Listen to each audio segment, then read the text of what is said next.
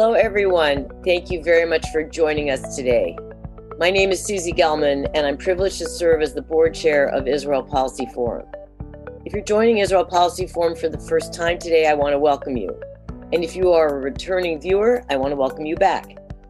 For those who are new to us, Israel Policy Forum works to educate policymakers, Jewish community leaders, and leaders of the next generation to be informed and effective in their support of U.S. efforts to advance a viable two state outcome to the Israeli Palestinian conflict consistent with Israel's security. Before we begin, I would like to reiterate the sentiment Israel Policy Forum expressed in our statement this past weekend. We congratulate President elect Joe Biden and Vice President elect Kamala Harris on their victory. In particular, I would like to note the historic nature of Senator Harris's position as the first woman, first Black American, and first South Asian American to be elected to the office of the vice president. I would also like to take us to take a moment to remember Saeb Erekat, who passed away today from complications from coronavirus. Saeb, who was well known to Israel Policy Forum, was the primary Palestinian interlocutor with Israelis, with American Jews, and with the American government for decades and he was a tireless advocate for the Palestinian cause. Despite his occasional inflammatory rhetoric, Saeb was an avid proponent of two states and consistently espoused nonviolence. Let us take a moment to remember him.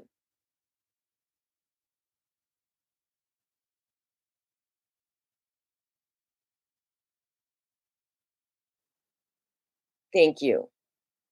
In this critical moment, we're pleased to return to you with more Tuesday video briefings.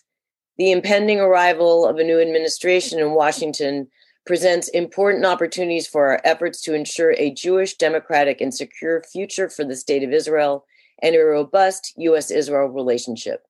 To stay informed about our work and our upcoming programs, I encourage you to visit our website at www.israelpolicyforum.org to become an email subscriber. On our website, I also invite you to check out our policy director, Michael Koplow's weekly column, which comes out every Thursday, as well as information on how young professionals can get involved through our IPF ATID program. I also encourage you to tune into our podcast, Israel Policy Pod. To keep all of our work going, we rely on your generosity. So, to all of our supporters on this program, I want to take this opportunity to say thank you.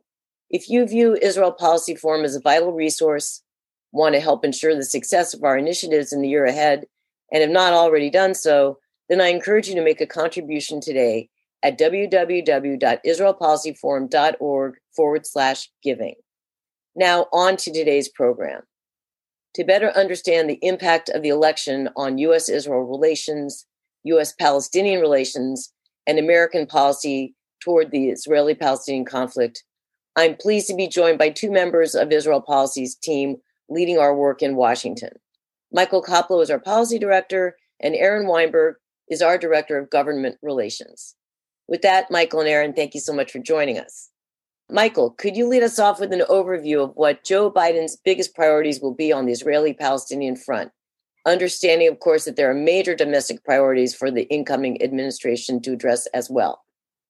Sure. So, I think for starters, the biggest challenge uh, in the short term and the uh, immediate priority that President Biden will have is to restore the U.S. relationship with the Palestinians. Uh, that is a relationship that really has um, eroded uh, under under the Trump administration, um, partially due to Trump administration policies, partially due to the Palestinian response to Trump administration policies. Uh, but I think there's little question that since the United States first agreed to recognize and negotiate with the PLO decades ago, uh, the relationship with the Palestinians uh, right now is probably at its lowest point. And there are a few things that a Biden administration is likely to do in the beginning to reset that. Uh, one is going to be the resumption of U.S. aid in the West Bank and Gaza. Now, um, it's important to keep in mind that beginning in 2014, under the Obama administration, the US ended all direct budget support for the Palestinian Authority over concerns of PA corruption and over concerns of the prisoner payment system employed by the Palestinians. So uh, I don't think that until those issues are addressed, any direct budget support to the Palestinian Authority is going to return. But uh, the U.S., of course, had been spending money on humanitarian assistance. It had been spending money uh, on infrastructure projects in the West Bank and Gaza, and it had been uh, spending money on conflict mitigation, people to people programs.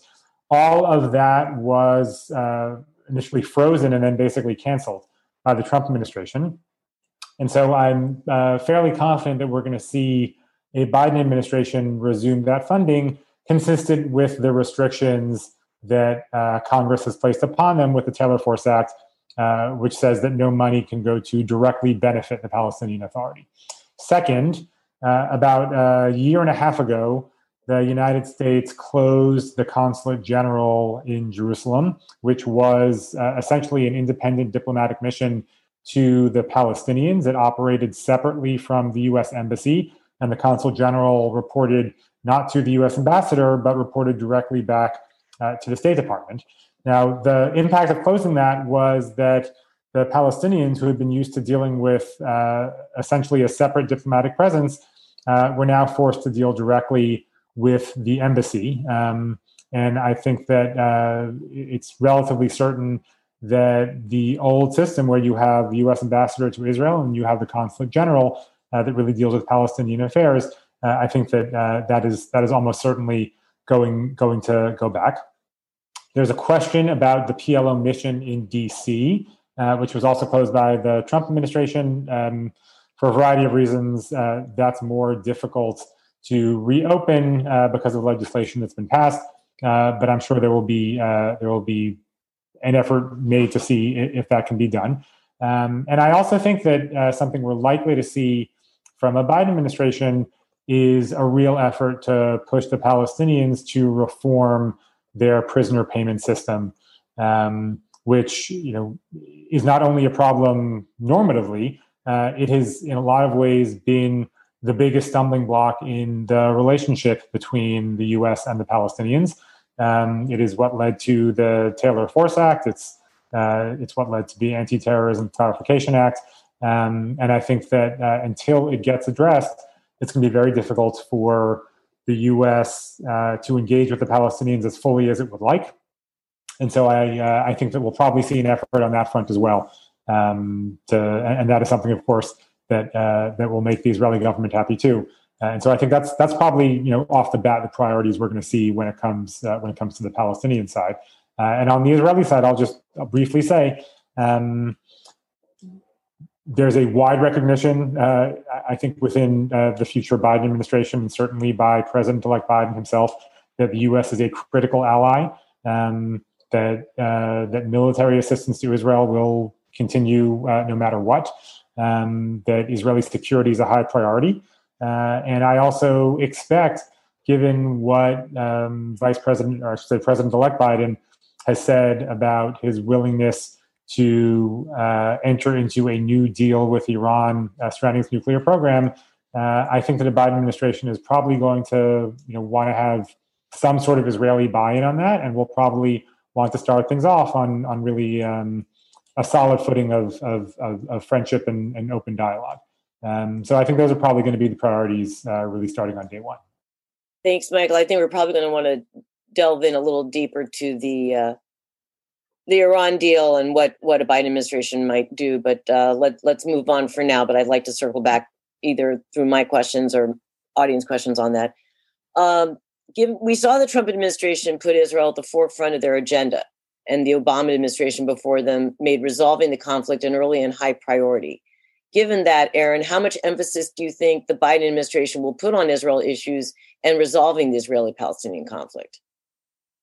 Great. Thank you, Susie. That's a great question and, and great to be with you all. Um, you know, the, theory, the theory floating around Washington these days um, is that, you know, the Biden administration is the Biden Harris administration is going to de emphasize the Middle East and especially Israel Palestine. Um, I am skeptical of this. Um, I think the conflict will always remain. I think the parties will continue to force it to be on the agenda of any American administration.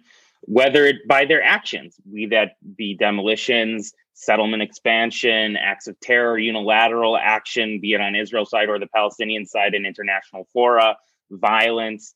I mean, sometimes we forget uh, that Israel, that Israel and the Palestinian territories are still a volatile region, um, and that conflict management can really only go so far, and that U.S. leadership is absolutely needed in order to prevent violence and save lives. Nevertheless, solve the conflict. Um, and we've seen this notion before, I should say, of of de-emphasizing the conflict and it not being uh, a, a, an issue that that the administration is going to deal with. I mean, we saw the Obama pivot to Asia. We've seen many efforts of previous administrations to claim that they're not going to focus on the Middle East as much. Yet somehow we all it the conflict always seems to make it back on the agenda. Um, you know, with that said, there will be uh, a very stark contrast to the emphasis that the Trump administration has put on Israel, um, especially as they've touted it as their main foreign policy achievement and really one of their core talking points, whether it be in the campaign or um, in the White House. And you know, there's often lack of a distinction there.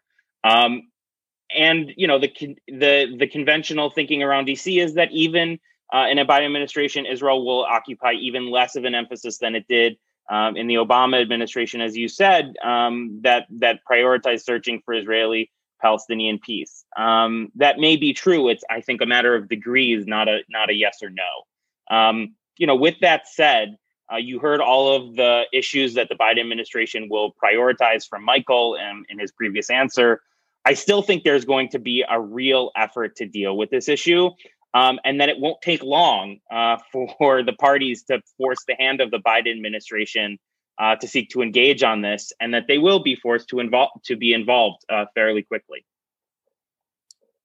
Aaron, here's another question for you. Uh, last week's election also saw some changes in Congress. Democrats retained control of the House, but lost several seats, while Republicans held the Senate pending the outcome of two runoff races in Georgia this coming January. So, what is your read on how the state of Congress after this election impacts American policy on the Israeli Palestinian conflict? Thanks, Susie. This is by far my favorite question. Um, I mean, listen, I wish I had easier an easier answer. I think for those of us who work on this issue and who work with Congress on it, um, there are even more difficult days ahead. Um, and what I mean by that is, uh, let's break it down a little bit. So, in the Senate, as you mentioned, uh, currently called races are at a 48 48 tie between Democrats and Republicans, with four seats outstanding, including the two um, Georgia runoffs that will likely uh, determine control of the Senate. In the House, and this is really critical uh, in understanding all of this. Democrats will likely remain uh, in control of the House, but with a four to eight seat skinny majority. So, a few things to keep in mind. Um, progressives, there is no doubt, are ascendant on this issue, though I think not nearly as drastically as some have claimed, uh, especially in the press. Um, but we've seen sort of this ultra progressive, and there's lots of names for it, and you can decide your own name uh, but we can decide sort of this ultra progressive wing, uh, which currently holds about four to six votes um, on this issue, uh, with adding three to four votes um, um, in this in this Congress from primary victories uh, almost exclusively. Um, so, and on the other side, we see we have the moderates, um, which you can see even a moderate demonstration of their strength in the 12 votes of people who did not vote for Nancy Pelosi as Speaker at the beginning of the 116th Congress, this current Congress, likely adding a vote or two um, among the call the 20 or so remaining seats that have yet to be called. Um, and I think that's a low ball estimate of their strength. Um, but of these groups, um, uh, you know, both of these groups, uh, whether it be you know the uh, ultra progressives with anywhere you know between seven to ten seats uh, votes or the the moderates with likely even more than that will have more in their ranks, will have more in their block than the Democratic majority is likely to be, um, which is going to make it very, very hard to legislate in the House. Um, it's going to be very difficult to hold the caucus together, and I do not envy um, any of the Democratic leadership in seeking to hold their caucus together. Um, and what it means practically is that, you know, what we've seen in the 116th, the current Congress, is Democrats passing bills um, that have been mostly Democrat only um, and Democrat bills and pressuring the Senate to seek to take that take those up and that likely likely will not even be possible with such a fragile coalition in the House, um, which will put sort of two emphasis on two things. One, uh, bipartisan measures, which um, tend to be less controversial, though not always, but will come under increased scrutiny and will be even more difficult to pass. Um, and instead of having the House negotiate with the Senate, the House will have to first negotiate within itself to an even greater degree. And then appropriations, the process by which money is um, uh, uh, sort of assigned, for lack of a better uh, uh explanation, um, which I think will be the majority. I mean, not technically, but a huge portion of the actual legislating that gets done in the 117th Congress, even more so than the 116th Congress, which is seen as quite stagnant. So there are no lack of challenges ahead. Um, but luckily, many of the people who are attuned to this, including us at Israel Policy Forum, um, are incredibly um, ready to deal with these challenges, have the relationships that we need in order to be successful, and look forward to um, an exciting 117th Congress. Thanks, Aaron. Uh, Michael, what aspects, if any, of the Trump administration's approach to Israel and its neighbors do you expect President elect Biden to continue and why? I think that uh, President elect Biden is going to try to build upon the success the Trump administration had with the Abraham Accords. It's something that President elect Biden has, has touted as a positive for the region. Uh, it's something that uh, Tony Blinken, in uh, a number of interviews, has also touted as a positive for the region. Um, and I also think um, that doing so is, is likely to help in terms of uh, in terms of the Iran aspects too. If the United States uh, indeed is looking to re-enter some sort of deal, um, I think it probably will want to will want to um, be involved in, in sort of shoring up relations uh, between Israel and, and other states uh, in, in the region and making sure that the U.S. U.S. is involved in that. Um, so I'm certain that will continue, and uh, and I also think that um, not every single thing that President Trump uh, has done in Israel is going to automatically be something um, opposed by a Biden administration, and so uh, for instance, the, the embassy uh, in Jerusalem is going to stay in Jerusalem. Um, certainly, there's not going to be any drop off in uh, in military assistance to Israel. Um, the Trump administration today formally notified Congress uh, of its intention to sell a large arms package to the UAE, which um, whether anybody whether anybody wants to admit it or not is of course a part of the Abraham Accords. Um, and uh, you know, concurrent with that uh, was weeks, if not uh, if not months, uh, of meetings between the Pentagon and the Israeli Ministry of Defense over what Israel would get in return. And um, I'm confident the Biden administration will pick up on on whatever was agreed uh, by the Trump administration. Um, you know, at least to to a, to a very large extent.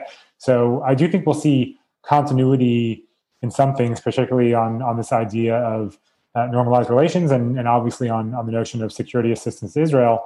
Um, where I don't think we will see uh, continuity is in Trump administration policies on the West Bank. You know, nearly all of those, I think, uh, are going to be elements that are um, reversed or challenged by by a Biden team. Just to pick up on that, Michael, in terms of the arms sales that have been part of normalization agreements to date. Do you have any expectation of what a Biden administration might do with regard to some of these arms sales? I mean, we've we've had discussions, uh, including on some of our webinars, about an unfolding arms race potentially in the Middle East, which would not bode well long term for Israel's security.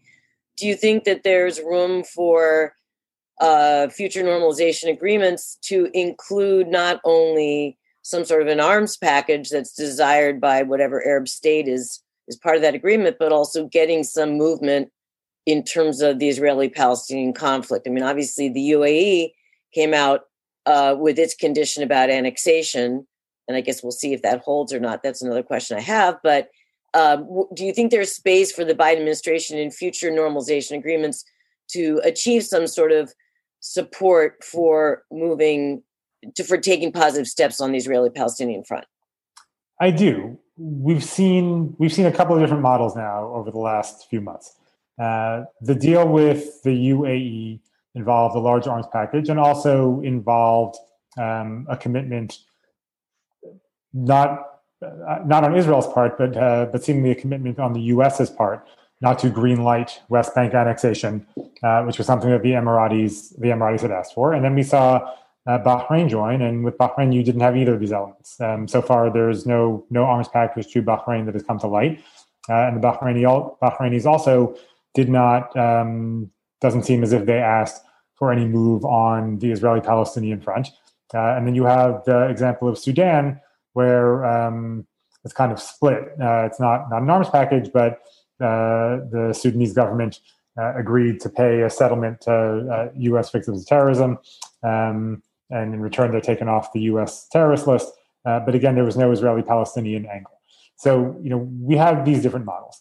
I think that a Biden administration uh, is going to be more likely to try and push Middle Eastern states to um, to use their use their influence here to have some Israeli Palestinian angle tied in. And I also think that a Biden administration is going to be more reluctant to give these giant arms packages to states in the region, not only because, as you point out, um, I don't think it's an American interest to have to have an arms race uh, in the region. And already, you know, we've seen that the UAE F-35 deal has ignited that to an extent. The countries have asked for F-35s uh, I'm sure that the Saudis and Egyptians both both want F-35s. Um, you know, I don't think this is something that the Biden administration will want to see. But I also, frankly, um, while I'm not, I'm not so worried about uh, Emirati F-35s uh, in terms of Israel's direct security. It certainly is not in in Israel's security to have these weapons go to anybody who asks who asks for them. So, you know, I think that um, the Biden team is likely to take uh, a different approach in terms of the tactics of how of how you get to these. Now, um, the the big prize, of course, that is sitting out there is Saudi Arabia, and on that front, I think it almost, if it happens, it will almost certainly have to look more like the Emirati deal than the Bahraini deal, because the Saudis, I don't think. Um, I don't think they're going to do it absent a large arms package. I think this is you know what they're what they're looking for. But I also don't think that they can do it domestically without some sort of win on the Palestinian side and some sort of concession from from Israel. Um, so I think that that's the more likely path if we see more of these, and certainly with with you know with big states. A, a state like a small state like Oman is one thing, um, but you know a state like Saudi Arabia or Kuwait, uh, I think that that's probably going to going to look. Uh, it'll be more complicated, and and it's going to have to involve some sort of movement uh, with regard to the Palestinian issue. And Aaron, for you, just uh, one more question on the sale of F-35s to the UAE. As you know, as we know, it's become a source of controversy on both sides of the Atlantic. President-elect Biden's chief foreign policy advisor, Tony Blinken, someone well known to Israel Policy Forum, has expressed concern about the sale, though he didn't rule out implementing it. Aaron, what do you think the fate of the sale will be under a Biden administration? Do you think it's a done deal? Yeah, it's a great question. Um, and I think it's possible that Michael and I might disagree here, which means I'm probably wrong. Um, but what I will say is, you know, we have to remember that arms arms arms sales like this require congressional approval. Um, and from everything that I've heard from congressional Democrats, they're not thrilled with this deal. Um, as you mentioned, Tony Blinken and the vice president and now president elect's camp um, have expressed extreme skepticism. Um, and so I think it's possible that we see um, a number of different tactics, the chief being a delay tactic, which we know can be delayed, delayed six months, delayed a year, delayed two years, delayed four years, delayed eight years, right? We can also, and I, I don't I don't personally see the Biden administration moving full force ahead without some changes in the calculations or in circumstance, um, because I don't think this is something they're going to want to expel or expend political capital on in order to push through Congress. Um, you know, there are lots of dynamics in which could that could change this, um, but we even see today the tenuous nature of this deal with the UAE ambassador giving an interview um, on Israeli TV, the UAE ambassador to the U.S., uh, Yousef Al Otaiba, Yousef Al Otaiba, giving an interview on Israeli TV specifically on this issue, an issue he's refused to comment publicly on, to my knowledge, up until this point.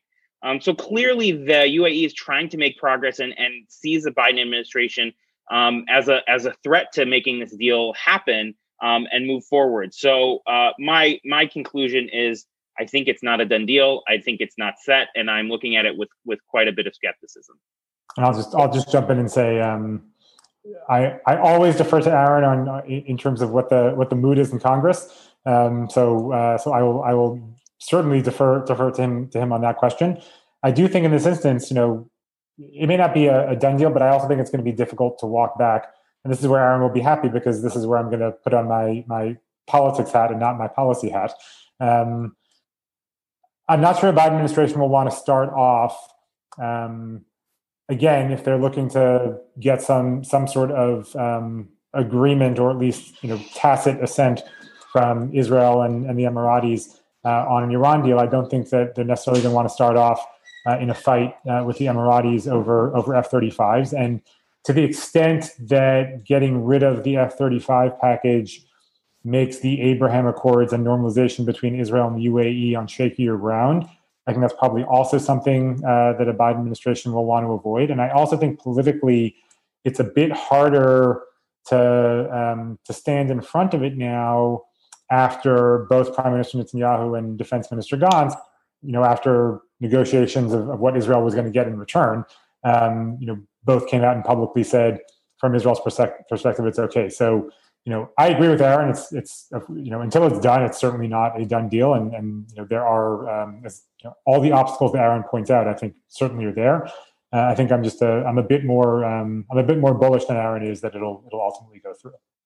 And, and I think and I, I think Michael raises some really really excellent points here and and probably is right as as as usual but what I will say is no matter which of us is 100% right. It's going to be a very sticky and frustrating situation for the Biden administration to walk into on day 1 and there's really you know no excellent choice here. So no matter what gets decided it's going to be um, a challenging situation for a Biden administration to walk into uh, without an excellent choice.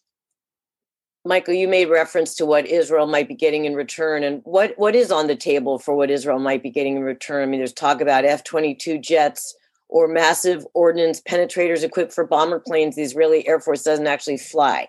So, do you want to just say a word about that before we move on? Yeah. Um, so there's no way of knowing for sure, of course, because these details aren't public. You know, from um, from kind of what's what has been said publicly um, it looks like Israel will end up getting um, more F-35s. The original deal with Israel was for 50, and then and then another batch of 15. You know, it seems like they're going to get another 10 to 15 F-35s.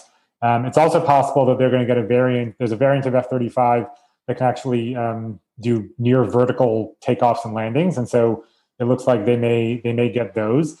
Um, F-22s seem to be completely off the table, but uh, but it sounds like the Israelis have asked for V-22s, which are um, the tilt rotor Ospreys that that are sort of um, you know kind of like a helicopter and kind of like an airplane. Um, and what's interesting about those is that they're really used to transport uh, special forces kind of on long range missions. And I think we all know what the Israeli government would want uh, would want to use those for.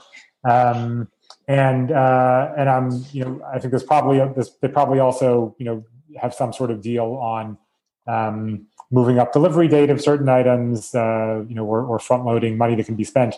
Um, and you know, so there may be other stuff that we just you know won't find out about until somebody spots it in Israel. But it seems like that's what it is. Um, on you know on bunker busters, as you point out, uh, Israel neither has the planes necessary to carry them nor the runway necessary to accommodate the planes to carry them. Um, but you know, and I'm sure Aaron can speak more to this because I'm not entirely sure. But I think you know the the bunker buster bill, uh, which was introduced by uh, Representatives Gottheimer and Mast, I think that's something that's kind of been been introduced, you know, in, in past Congresses as well. I kind of look at that as um, that, that, seems more for show than for anything else. But you know, this is this is Aaron Aaron's area of expertise, not mine. Aaron, do you want to add anything?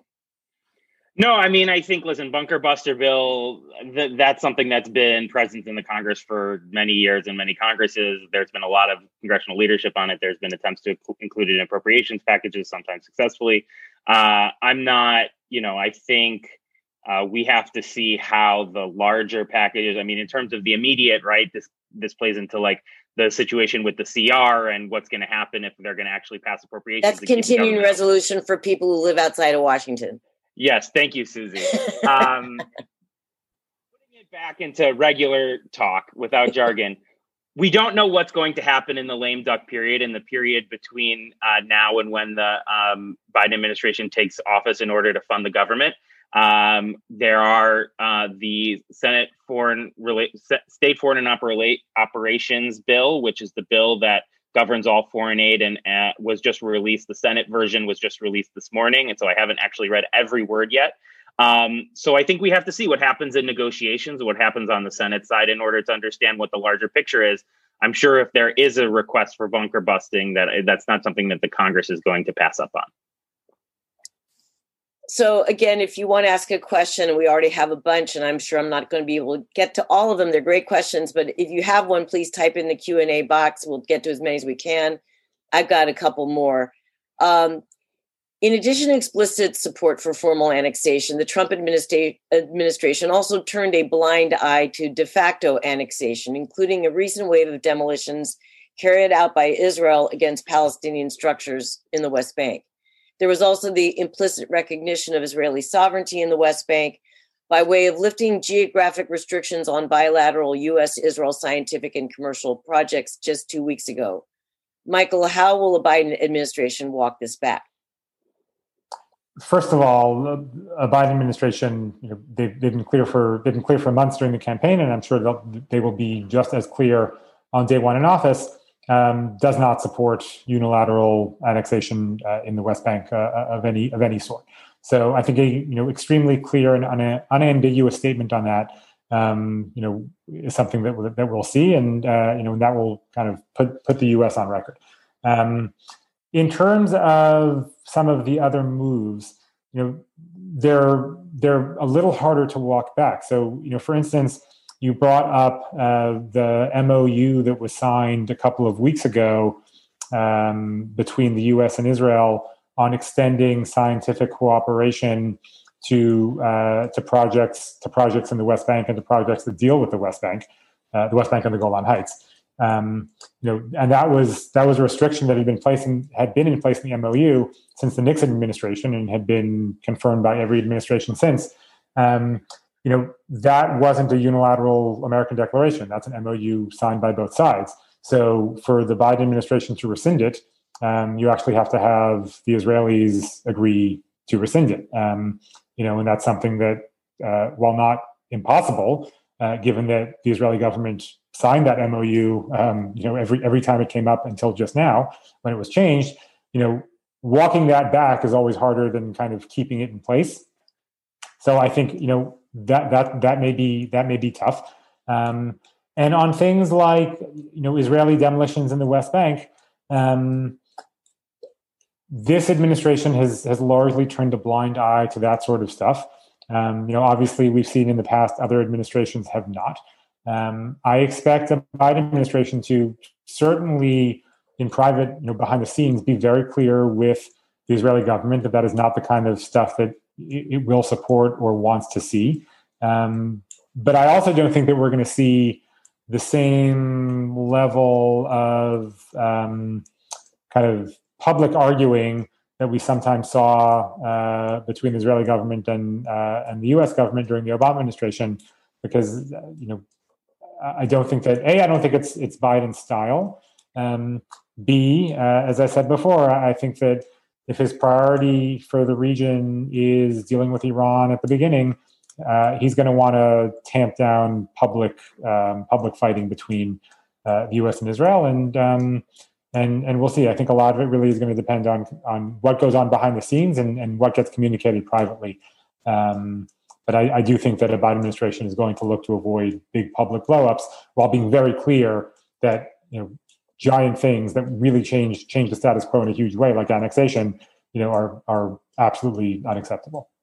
Yeah, I wanted to. I wanted to. I, agree with everything Michael just said. I just want to take the opportunity to um, on the MOU because uh, on scientific cooperation, it's a very confusing story. So I highly recommend anyone interested to check out our colleague Evan Gottesman outstanding piece on it, which really um, helps break it down in a really clear way um, and, and, gives us a lot of insight into what really was agreed with and the implications to it.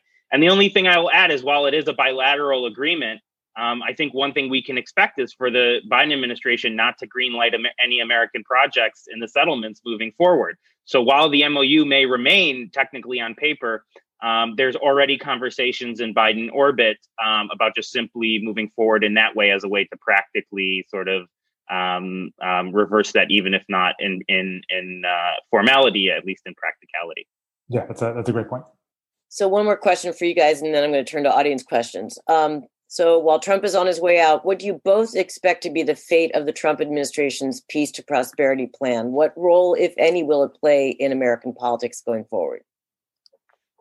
I'll, I'll go first. Um, I think that it is going to be a, a complete non-starter for a Biden administration. Um, you know, as as anybody who has paid attention to our webinars, podcasts, written materials uh, for a year knows, um, the Trump plan uh, really just um, kind of busted beyond any any boundaries that had existed before. Um, and uh, I think almost all, there's almost nothing in it um, that that is really going to be uh, that is going to be kind of a starting point for a Biden administration. Um, but for the Israeli government, you know that is the new baseline, and that is going to that's going to cause difficulties going forward, um, because I think Israeli expectations have been reset, and I'm I'm certain that within the corridors of the Israeli government, um, you know, there may be there may be uh, there may be an approach that says, you know, all we have to do is kind of wait things out until the next Republican administration, and the next Republican administration will pick up where the Trump plan left off. And um, you know, and then you kind of get into this uh, you get into this uh, unhelpful cycle where um, Israelis are waiting out one administration and Palestinians are waiting out another administration. Um, and so, you know, I do think it will be important for a Biden administration, to the extent possible, to say to the Israelis, listen, we, we know that you liked this. Um, we know there were lots of things in there that uh, that you cheered. That's just it's it's simply not a realistic plan for any Democratic administration, and we have an opportunity to make progress on on some things. Um, but the Trump plan and its implementation is not going to be one of them. Yeah, I, I, will go even farther than Michael and say I think it's totally and completely dead. Uh, I think that uh, we're going to be like in a few months, it's going to be like we're going to be out of Shloshim, we're going to be done saying Kaddish. Like it's just going to be so dead and gone. Um, I will say that it will still, its memory will continue to be a blessing for the most conservative Republicans in the Congress. Um, and they will clutch dearly to it um, and continue to speak on the House and Senate floors um, about the Trump plans being a baseline. And whenever uh, the Biden administration makes any moves on uh, on the conflict or dealing with Israel at all, it will inevitably come up, and I'm sure there will be lots of coordination of talking points about it between a lot of the people across the ocean that have worked together on that side. But I think you will even begin to see mainstream Republicans um, just simply just like see it as not a serious offer because it wasn't. Um, and I think we will be moving on fairly quickly and fairly significantly from that. Great. So I'm going to move to audience questions. And by the way, uh, there's already been a request for uh, a link to the to Evan's article, so it's in the chat. So please feel free to uh, avail yourselves of that. We have a, a whole lot of questions. Um, we have a number of questions um, about who might be the next ambassador to Israel. So um, both uh, so Avram Sprangen, uh, Bob Sugarman, one of our board members, and Avi Poster are asking about who might be replacing David Friedman. And by the way, Avi Poster votes for you, Michael. I, I, also, I also, but I, I don't because we want to keep you. I can unequivocally say I am not going to be the next ambassador of Israel. I don't think anybody. I, I, don't think anybody should should have any fears on that count. I mean, I also vote for Michael Koplow if he'll keep, take me as his chief of staff. So we'll go like that. okay, and I vote for keeping you both at Israel Policy Forum, but that's just personal. So, yeah. what are some of the names that are being touted? Yeah. So, um, take a first stab at this one. Uh, if Michael doesn't want to answer, that's fine. Um, I, I, he just wants not, not, to answer for himself. I'm not going to go into names of people. I don't think there's anything uh, productive about about that. But what I will say is that the Biden administration has a very significant choice in front of it about what kind of person they're going to choose. Um, so there are a few different models. Um, you know, ambassadorships often go to very prominent people who have been involved with the campaign, who have a connection to that country or otherwise a connection to the vice president, and that's certainly an option. Um, it sometimes go to goes to um, members, uh, senior members, uh, policy experts, especially uh, ambassadorships like Israel that require um, a very um, close relationship uh, to the policy people, and we've seen that you know in previous Democratic administrations where there's been sort of a an expert who has gone into that role. And then there is, um, let's not forget that there still is a foreign service. Um, as um, beaten and demoralized and uh, uh, uh, sort of skeletal uh, as it is, there are still incredible men and women who every day serve their country, patriotic Americans to seek to bring about um, justice and American values throughout the world. Um, that we should all support and give an Im- immense amount of gratitude for surviving the past four years after countless attacks on them from every which way. And um, it is possible that one of the members, one of the distinguished members of the Foreign Service, um, will serve in that position uh, at first. Um, and that would send a very significant signal um, that uh, we are depoliticizing the relationship between the US and Israel. We are not uh, making this part of polit- partisan politics. Um, as I don't think it will shock anyone uh, for me to say that David Friedman has um, and that career uh, foreign service officials are literally barred by law from doing so. Um, and so to so I think you know those are sort of the three models. Um, who is chosen will sort of say something about um, how this will all go. And I just want to remind everybody that just because somebody is chosen to fill that post at first doesn't mean that's who will serve throughout the entire uh, uh, um, uh, term. So I would urge people not to draw too many conclusions about who is in that post in January or March or even uh, December of 2021. Michael, do you want to add anything? Uh, no, that, that that all sounds about about right to me. Uh, I guess the only thing I'll add is that um, I, I I'll be shocked if whoever it is um, is not somebody who's already well known to to the Israelis. Um, you know, as, as opposed to Ambassador Friedman, who obviously had his own ties to uh, to Israel, but um, you know, but kind of came out of the blue in, in, terms of in terms of somebody that the Israelis had dealt with in the past. I will say that it definitely will be somebody who will respect the Hatch Act, the act that uh, prohibits government employees from from uh, engaging in partisan politics. Okay, so no, uh, no appearances from the rooftop of the King David during the Republican National, the Democratic National Convention next time around. Okay, unlikely.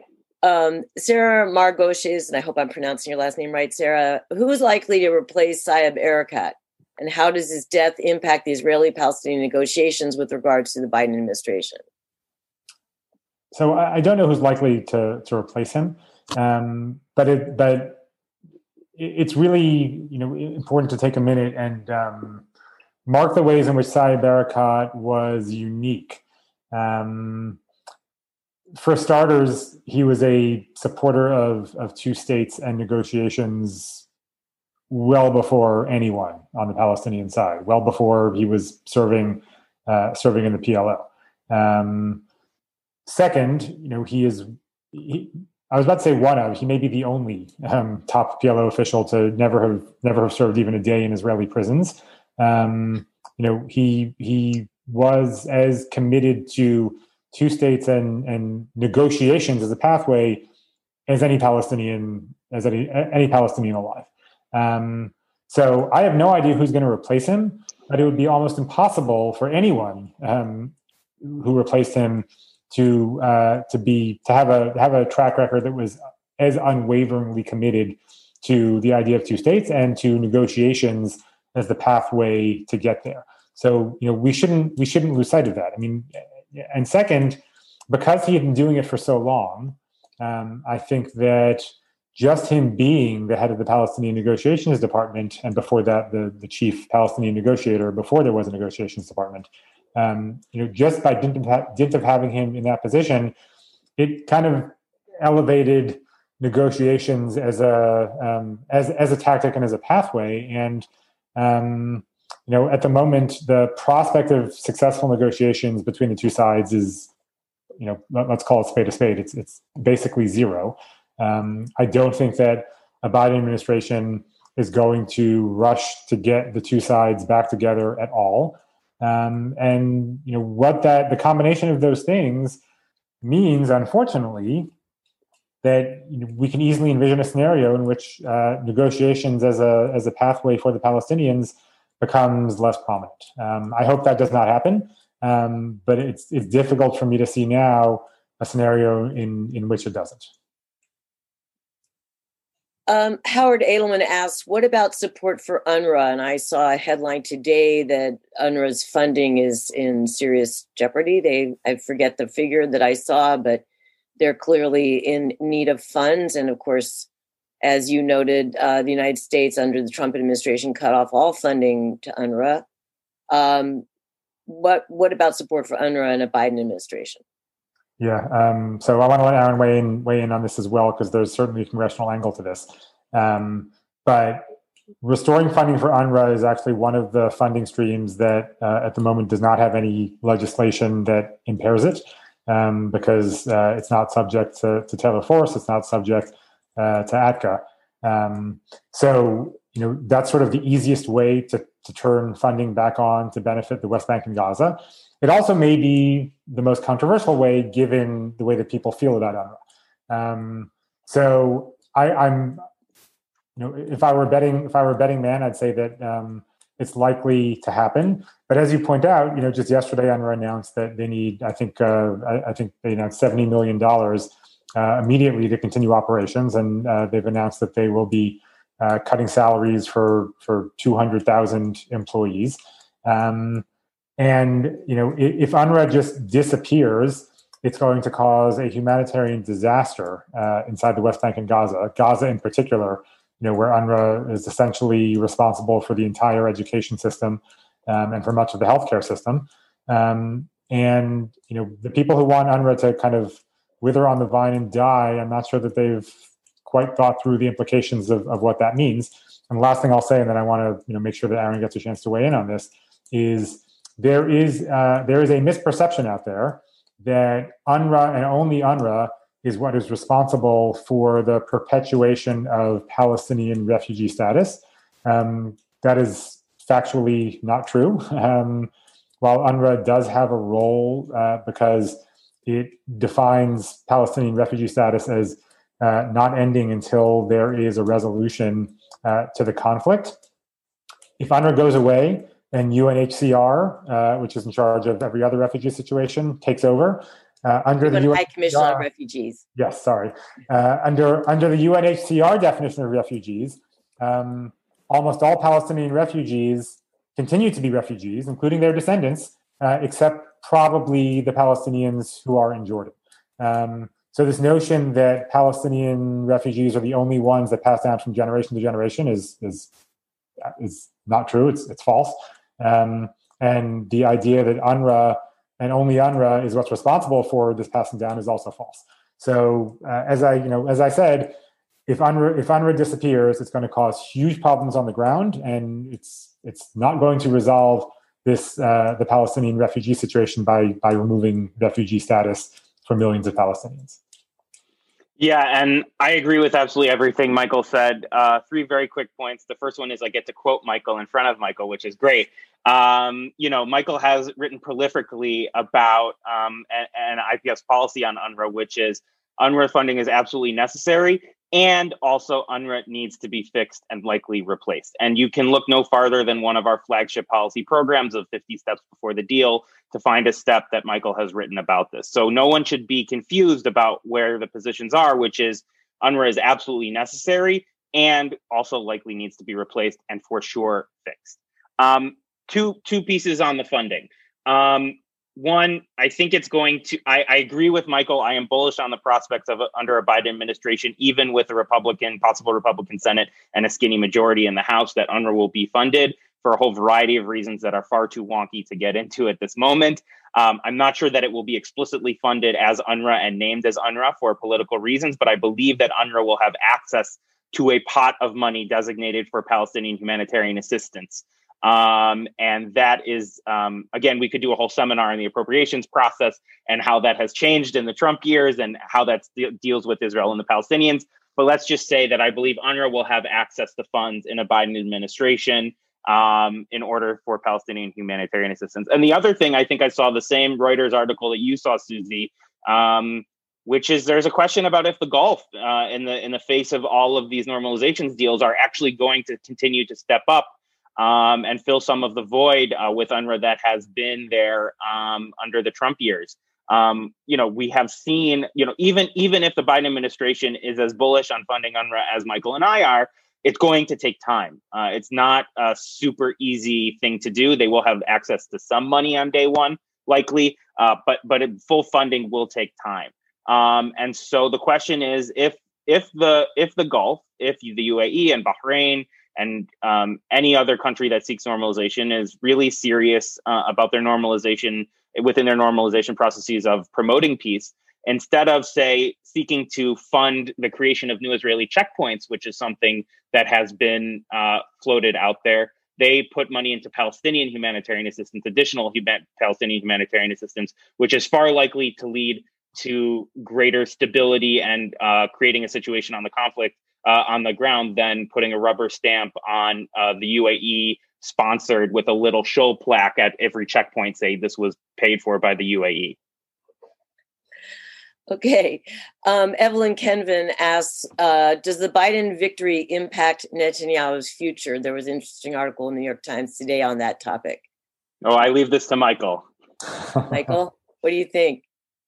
So there's a you know there's a debate taking place inside of Israel as to what Netanyahu does with this. Right on on the one hand, you know perhaps it gives him a, a new foil to run against, as he so effectively did uh, with President Obama.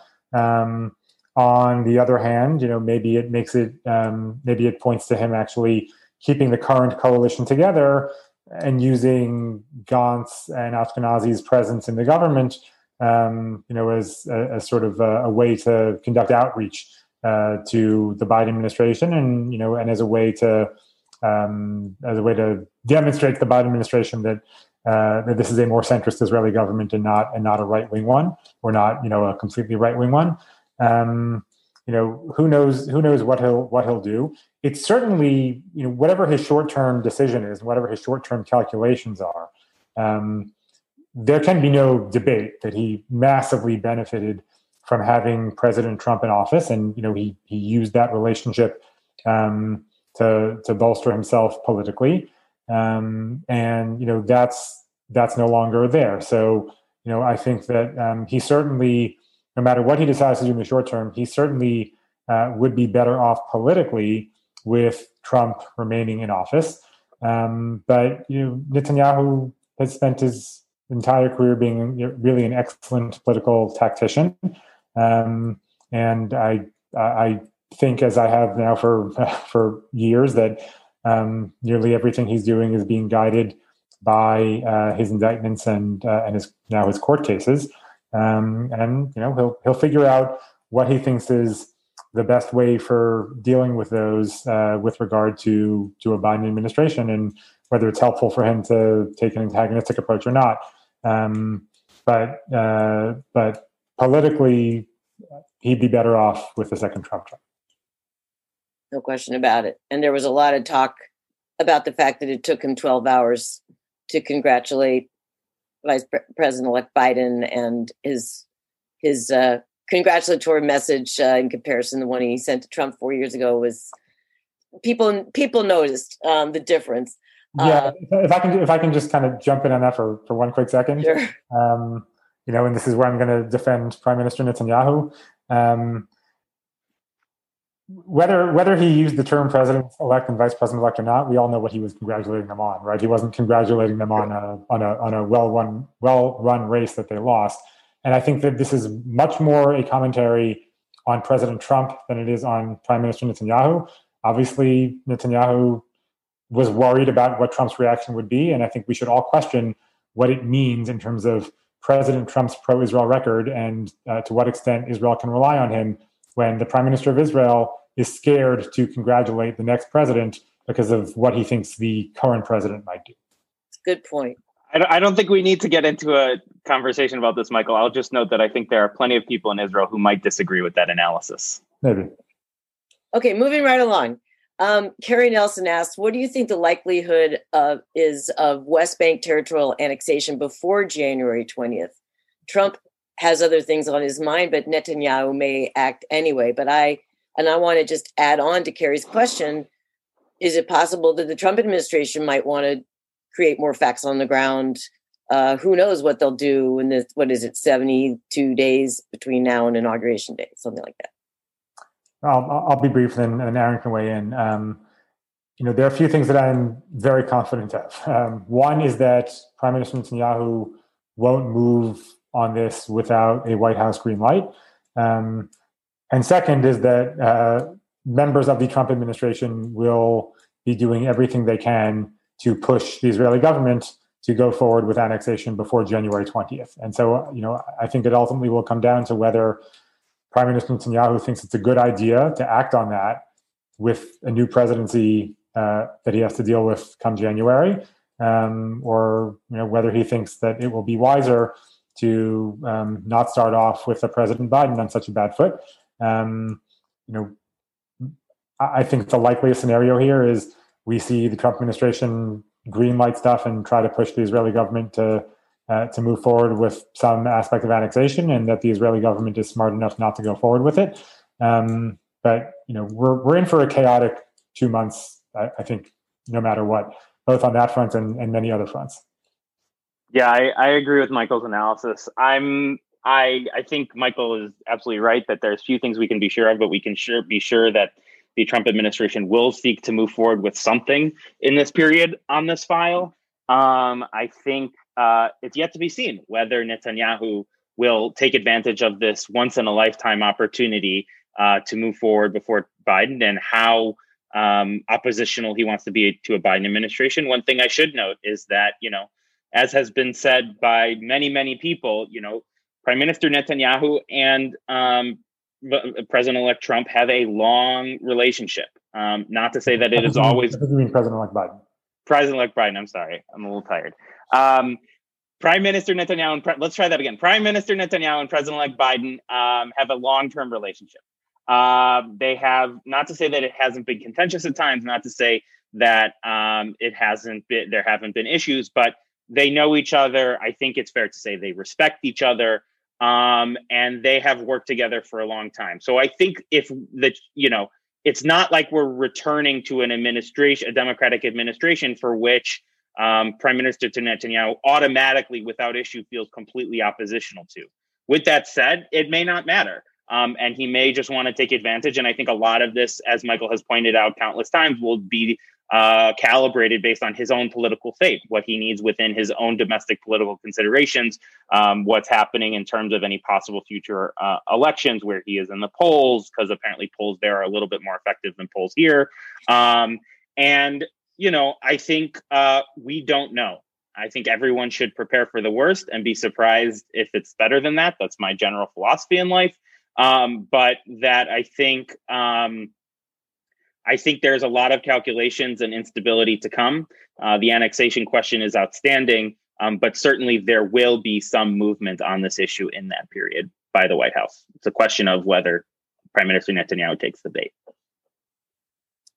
Unfortunately, that's all the time we have today. So, Michael and Aaron, thank you for taking the time to speak with us. I know you guys are incredibly busy right now, and fortunately, we can get you back anytime we want. And we could have easily gone another hour because we had that many questions. Uh, once again, I want to thank our supporters who are with us on today's call. Your generosity makes programs like this one possible. So, again, if you have not yet done so, please consider making a contribution at www.israelpolicyforum.org forward slash giving. Thank you all once again for joining us today. Once more, I encourage you to subscribe to our podcast, Israel Policy Pod, sign up to receive the weekly Koplow column in your inbox, and visit our website to access recordings of our previous briefings. Please also stay tuned for an announcement about our next video briefing, which will take place on Tuesday, November 17th at 2 p.m. Eastern, 11 a.m. Pacific. Remember, if it's Tuesday, it's an IPF webinar. Until then, stay safe and stay healthy, and we'll see you again soon. Thanks, everybody.